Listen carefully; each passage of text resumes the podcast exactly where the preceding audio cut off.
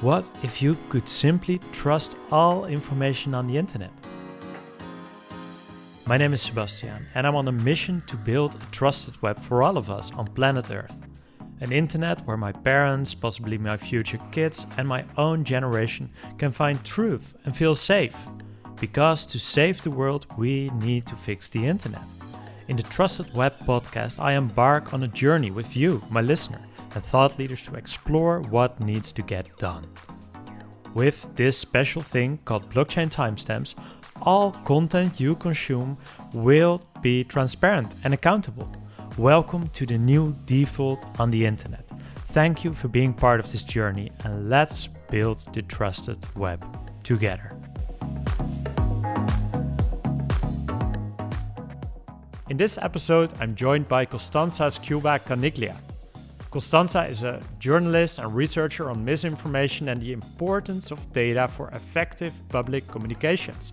She's affiliated with the Shorenstein Center at Harvard and is an editor at the Harvard Kennedy School Misinformation Review. She's the founder of the Institute for Digital Geopolitics, active in both Italy, Rome, and US, New York, which gives her a diverse overview of the state of misinformation. Today, she is subject matter expert disinformation at the Wikimedia Foundation. Costanza, thanks for coming on the show, the Trusted Web podcast. Thank you for having me. That's really a pleasure. Yeah, and you have from the the digital geopolitics uh, initiative you run in both Italy and the US you have such a broad perspective. So, to set a backdrop for this conversation, what's the state of uh, misinformation and fake news today? Uh, that's uh, how much time do we have? Um, so, this is a, a, very, very big question. Um, what is the state? Uh, it's very different, I think, in the US and in Europe. There's a, a different understanding, which also depends on how freedom of information and freedom of speech are um, perceived in the US and in Europe. I think there's like a big, very, very big cultural difference there. Um, so even the legislation that it's being developed, it follows kind of two different paths. Um, I think the European Union, especially with the um, the new legislation and the framework that they just uh, presented in December, it's doing really, really good work. On the US side, the 230 uh, will need to be revised, and I we expect to see changes this year for sure. So we'll see how that goes. Can you uh, unpack for the listener what the the Europe legislation is, what they're working on? Right. So the the EU Commission has um, uh, an action plan against disinformation, which they have developed, uh, been developing for a couple of years, but now they just released the first uh, findings. Um, and what it's, I think, particularly good about that plan is that it's not only developed in um, cooperation among the states, uh, but it's also developed in cooperation with the platforms and civil society and academia, which I think it's really fundamental to solve disinformation. Would you expect Europe to uh, take a lead in building a more trustworthy internet and a safer internet? I do actually. I think the European Union is taking really center stage. Um, and so, yeah, I definitely think it could become a model. Recently, you uh, became a subject matter expert at Wikimedia. Can you uh, share on um, how you will fill in that role? Yes. So, the Wikimedia Foundation is the hosting nonprofit of the of Wikipedia. Um, and so it's a really fascinating um, opportunity to see how information integrity works, especially on networks. So as you know, as everybody know, Wikipedia um, it's completely written by volunteers. Everybody can be an editor, etc.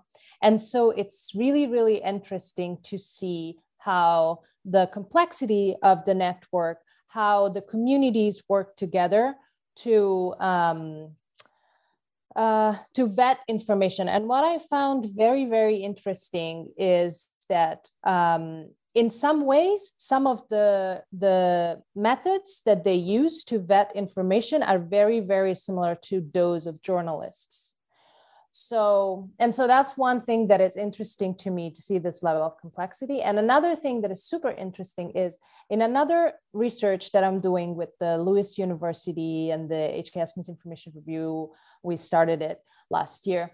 So we are tracking networks of information like qanon for example and see how they work to develop disinformation and spread disinformation. And so Wikipedia is kind of like the opposite side of the coin, where the community works together to develop correct information and, and track it. So, yeah, I'm trying to see how they work. So, um, looking at mis and disinformation, how will that evolve in the uh, coming years? And based on your research, what would be the direction for all parties involved? What I was uh, mentioning before is I think that the um, study of networks of information um, will be important in the future. Um, so that is one area that I think is developing, and I personally would like to focus on. Um, another thing is um, so we study cycles of misinformation. Um, so, or I'd rather would say uh, manipulation cycles media manipulation cycles. So the way we study this is like how it starts and how it gets developed on social media and then how it gets picked up by media, etc. And there is a, a fantastic group at the Shorenstein Center that is working on this. I'm not part of that group, but very much appreciate their work. And um, I'm trying to work with uh, journalists in Europe, especially, to develop kind of a two-way study between academia and journalism. What are the two or three most surprising outcomes of uh, the work you've done on the topic so far? Surprising, surprising, huh? Um, well, so what what I will say is this: um, in terms of propaganda, in terms of like the way um, this type of information, um, the techniques, it's not really surprising because it's actually very kind of classic coming from classic strategies. What is surprising, I think, it's how it develops across countries to me. For example, in uh, we're studying the QAnon um, network in, in Italy, and it's really interesting to me to see how this uh, theory starts in the US somehow, and then it kind of finds um, explanations that are very, very local. So, for example, there was a conspiracy theory about the center left party in Italy um, in a small village, and they found a way to connect that with the with the higher uh, part. So, in a way, it's kind of almost a religious network in the sense that you know they always refer to something higher. How how do you do that kind of research? Is collaboration needed with the with the platforms or can you do it from the outside? Oh yeah that is that is a very good question. We do it from the outside uh, but of course it would be helpful to have collaboration from the platforms uh, which sometimes it happens sometimes it doesn't happen um, I think this is one of the most important parts of the development of this field right now. The platforms should definitely give more access to their data. Are they willing to do so? And are they uh, concerned about uh, fighting disinformation? What, from your perspective, what did you learn uh, while asking them to open up? Yeah, so um, I think they especially in the us they realized in the last year that they are they have a lot to lose by not opening up. Um, but at the same time um, sometimes they say they will open up uh, they launch programs but then if you really go look how much access they gave they only gave access to either sympathetic or a very small subset of researchers um, not to everybody.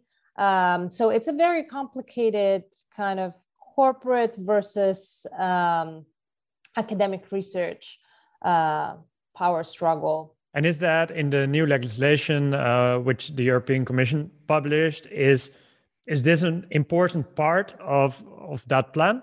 Yes, so it is. The problem with that is that the the part that has been weakest um, has been how much the the platforms have been involved. Because for now, it's a volunteer um, commitment to transparency, and so it really varies. Some platforms have been more transparent, and some platforms have been much less. So yeah, hopefully it would change. And there recently, uh, for example, Facebook was a lot in the news um, with the specific deals they made with publishers in specific countries. Um, is this something that will happen on a global level, on a European level, or even maybe on a, a country level? You expect?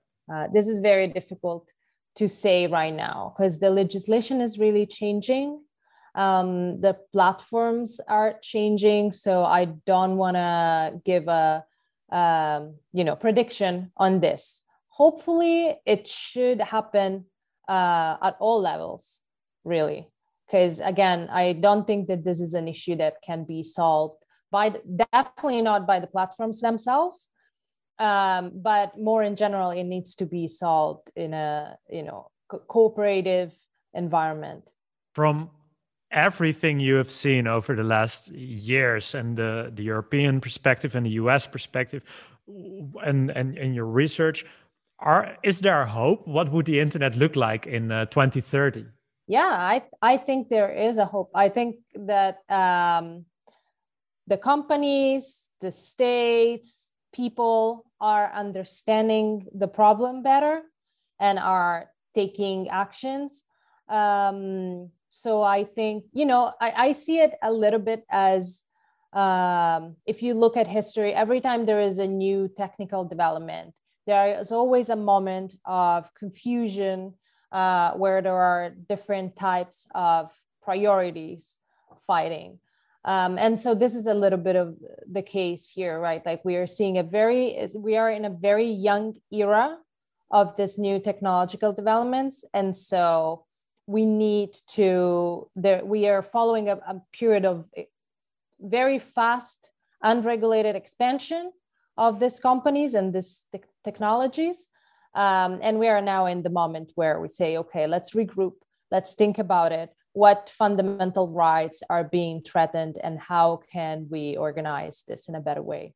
But not to get into uh, a technical conversation but one of the things we work on with the Trusted Web Foundation is bringing transparency and accountability to content. Um, is, for example, blockchain technology, is that something uh, that is being discussed and that makes sense for uh, bringing transparency and accountability in an open source way to information? Or is that some bridges too far?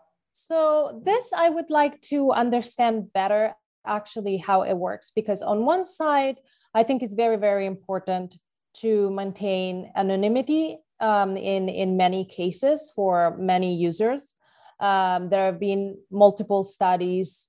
Uh, you know, sometimes one of the solutions that people try to find is to de-anonymize users.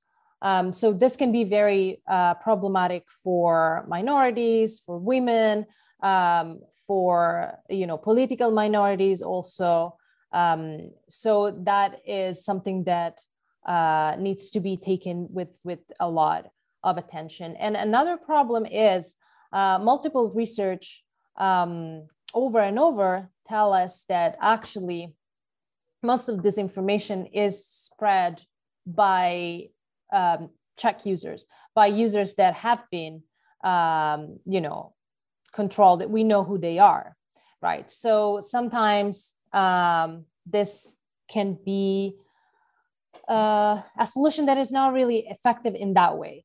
Um, I think definitely the timing of the information that is really really important. So to be able to time when a certain piece of information has been inserted um, and to track it down that way, I think that is a very important component that should be but I, i'm not i'm not an expert on blockchain so i don't know i see it this two components but i'm not sure that's actually the case Lastly, on governments, are they educated enough? Of course, you said you're happy with the steps the European uh, Europe is making.